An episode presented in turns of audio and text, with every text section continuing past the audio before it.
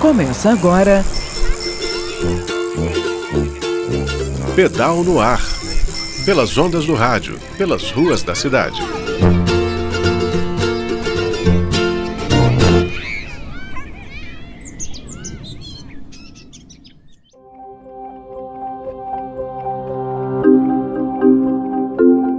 Bom dia, ouvintes da UFMG Educativa. Eu sou a Jéssica de Almeida e tô por aqui com mais um Pedal no Ar. E lá vamos nós com mais uma série de programas, dessa vez destrinchando o PNB. PNB, que PNB, gente? Vamos com calma. Quem vai ajudar a gente nessa missão é o ITDP Brasil. ITDP é a sigla em inglês para Instituto de Políticas de Transporte e Desenvolvimento é um parceiro antigo da BH Enciclo. O ITDP gere uma plataforma chamada Mobilidados e nela há uma série de indicadores da mobilidade urbana no país, e entre esses indicadores de capitais brasileiras temos o PNB, que significa People Near Bike, ou percentual da população próxima da infraestrutura cicloviária. Isso é, o percentual da população que vive até 300 metros de uma infraestrutura como ciclovia, ciclofaixa ou ciclorrota. E por que é importante falar disso? Em grandes cidades, a bicicleta é o modo de transporte mais rápido para acessar estabelecimentos de saúde, educação e os postos de trabalho. Mas apesar do enorme potencial, o uso diário da bici no país ainda é restrito. Em BH, por exemplo, apesar do crescimento, a locomoção por bicicleta ainda representa menos de 1% de todos os deslocamentos. Por isso, o PNB é a pauta agora. Ele mostra como as cidades estão mais ou menos convidativas a quem pedala. E para falar dele, a gente conversou com. Meu nome é Bernardo Serra e eu trabalho como gerente de políticas públicas do Instituto de Políticas de Transporte e Desenvolvimento, ITTP Brasil. Para começar, Bernardo, fala para gente o que o PNB nos indica, por favor.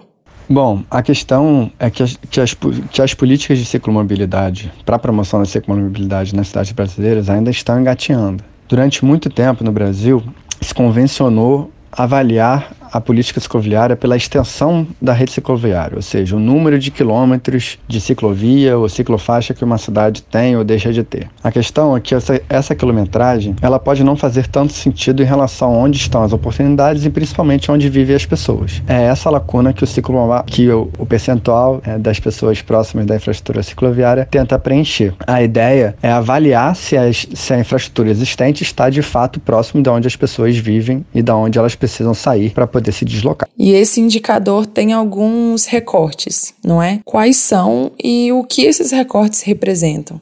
Bom, o indicador é calculado para a população total numa cidade, para recortes de renda, quatro recortes de renda, pessoas que recebem entre 0 e meio salário mínimo, entre meio salário mínimo e um salário mínimo, entre um e três salários mínimos e mais de três salários mínimos, e também inclui análises para recorte de gênero e raça e gênero e renda. Os resultados indicam, primeiro, que a cobertura da infraestrutura cicloviária é muito baixa nas capitais. O melhor caso que temos entre as 27 capitais, é Fortaleza, onde temos apenas 36% da população que mora perto de uma infraestrutura cicloviária. Os resultados nas demais capitais é pior do que esse. Nenhuma outra capital tem mais de 30% da população que mora perto da infraestrutura cicloviária. Quando olhamos para o recorte de renda, vemos que sistematicamente os mais pobres estão mais longe da infraestrutura cicloviária do que os mais ricos. Salvo poucas exceções de capitais brasileiras, vemos que as pessoas de 0 a meio salário mínimo e de meio a 1 um, têm um percentual menor desse grupo que está perto de uma ciclovia ou de uma ciclofaixa em relação às pessoas mais ricas, principalmente as pessoas que recebem mais de três salários mínimos. Esse recorte de renda é interessante porque, de acordo com o perfil dos ciclistas do Brasil, que é um estudo realizado é, em parceria entre a Transporte Ativo, a UFRJ e a União Ciclista do, do Brasil, as pessoas que mais usam a bicicleta são de faixa de renda mais baixa. Logo, quem usa mais a bicicleta está mais longe da infraestrutura mais qualificada. Nos outros recortes, olhamos para o percentual de mulheres negras próximas da infraestrutura cicloviária e de mulheres que recebem menos de dois salários mínimos próximas da infraestrutura cicloviária. Em geral, o percentual desses dois recortes é muito próximo da cobertura da população total.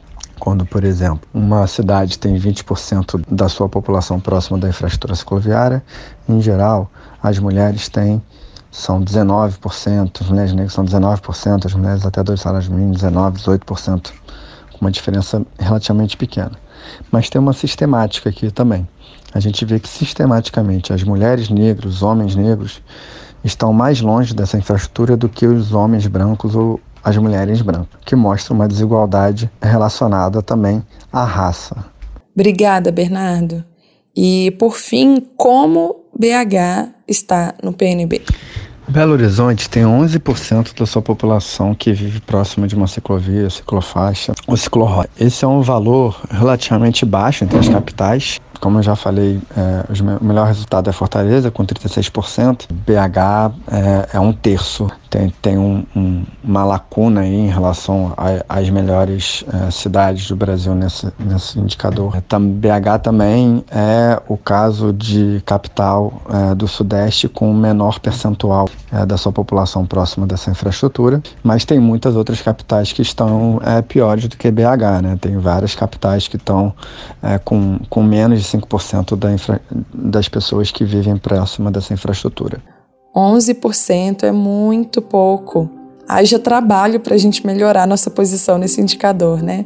Obrigada, Bernardo. Nos próximos episódios, a gente fala mais sobre o PNB, sobre outras cidades e vamos nos aprofundar nos recortes, tá bom? Fica de olho para você não perder. Enquanto isso, eu te convido a ouvir nossos episódios anteriores no Spotify, é só procurar pelo Pedal no Ar, ou acessar bhenciclo.org barra pedal no ar. Até semana que vem.